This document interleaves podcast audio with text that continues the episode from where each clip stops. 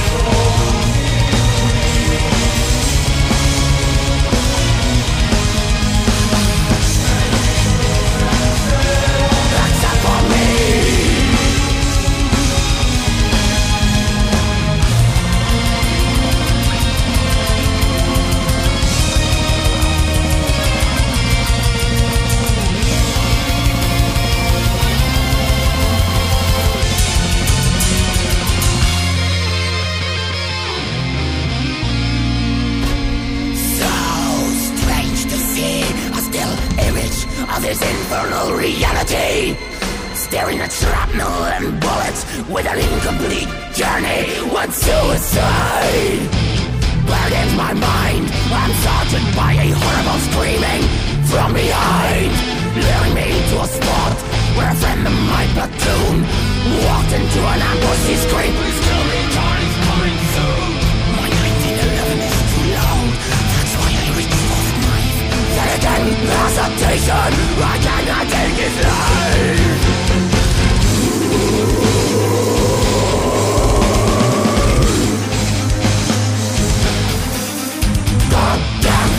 Goat is captured by the enemy Dragged away for days of torture Screaming these last words at me You son of a whore to be terrified In this hell I'll wait for you And round me forest upon that mine I ask myself, did he just spoke the truth?